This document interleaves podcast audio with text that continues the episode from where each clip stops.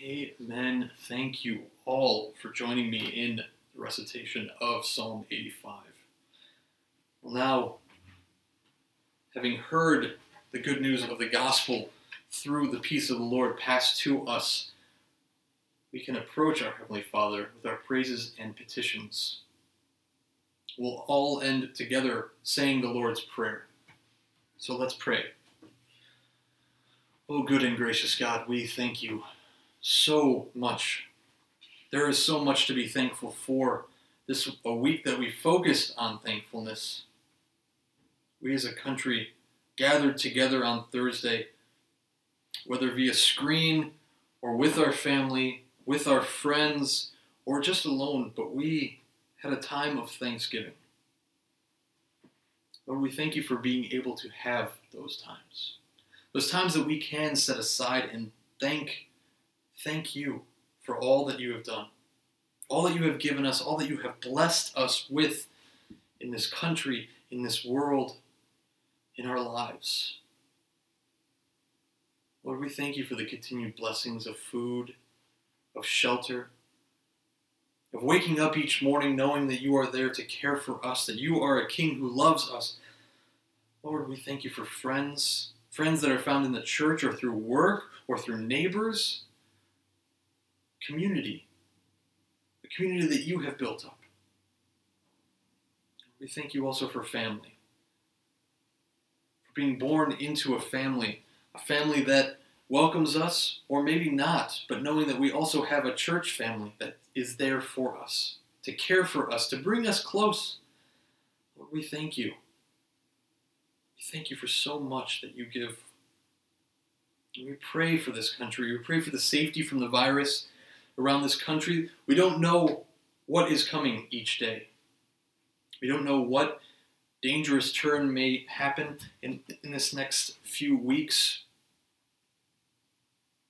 But Lord, we, we offer it up to you. We ask for encouragement and safety and building us up in this country. We pray for our leaders to make wise decisions, and we pray for a safe transfer of power coming forward. Lord, help us as we move through, through these next few months, Lord. Encourage us. Help us to cling to your gospel. Lord, we pray for the churches in this city. We pray for Cornerstone. We pray for Northbrook Baptist. We pray for Maranatha and Veritas and Redeemer and Calvary. We pray for Wellington Heights and Stonebridge. We pray for all of these. We pray for Life Church so many churches that have cared so deeply about bringing your gospel out. We thank you so much that there are churches that deeply, deeply care about preaching your gospel. Lord, we ask that you would keep them focused on the gospel. You would use them and use us to bring this great news out to this city, a great thankfulness of the gospel. Lord, you would be with the leaders of those churches, whether they are meeting in person or not. Help them to keep a strong focus upon the declaration of your gospel. They would not be entranced by all small things that may be periphery to the worship of you, Lord. Help them to make wise choices.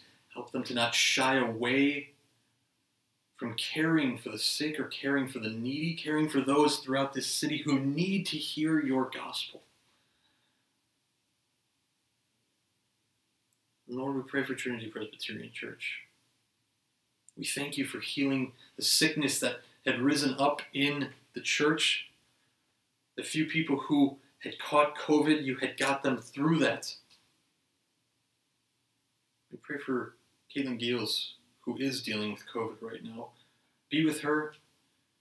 We pray that her case of COVID is not too bad, that she gets through it well.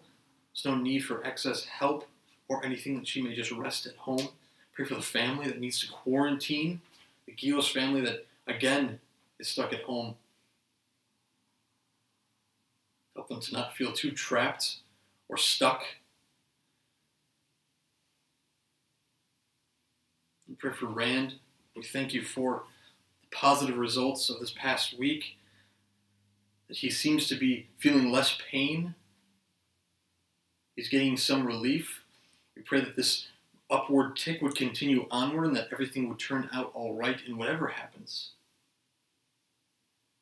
Lord, though we are not together, I pray that we find ways together. I pray that you would help us.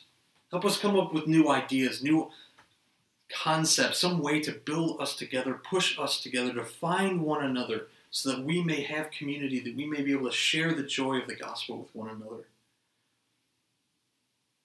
May it be through calls or passing moments outside, quick knocks on doors, if we feel safe enough to have dinners with one another. Lord, teach us to love one another as your Son called us to love one another. Help us to be a family who truly cares for one another, to build us together. Make us a tight knit group who welcomes all new children of God. And most of all, Lord, teach us to pray as your Son taught us to pray, saying, Our Father in heaven, hallowed be your name. Your kingdom come, your will be done, on earth as it is in heaven. Give us today our daily bread. Forgive us our sins as we forgive those who sin against us. Lead us not into temptation, but deliver us from evil. For yours is the kingdom, the power, and the glory, now and forevermore. Amen. Amen. Well, we now hear from Mark Forstrom, who will be giving us our reading of Scripture this morning.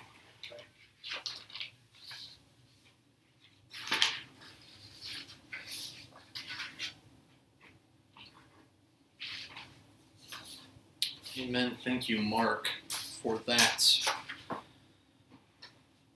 And now we take a break from Ecclesiastes. Instead, as we heard from Isaiah, we are turning our attention to Christmas. Christmas is in our sight. It's a Sunday after Thanksgiving. Most people were spending the holiday weekend either shopping for Christmas or putting up Christmas decorations. And so we at Trinity are preparing for Christmas in our own way. The Advent season is a time to prepare ourselves for the celebration of Jesus' coming.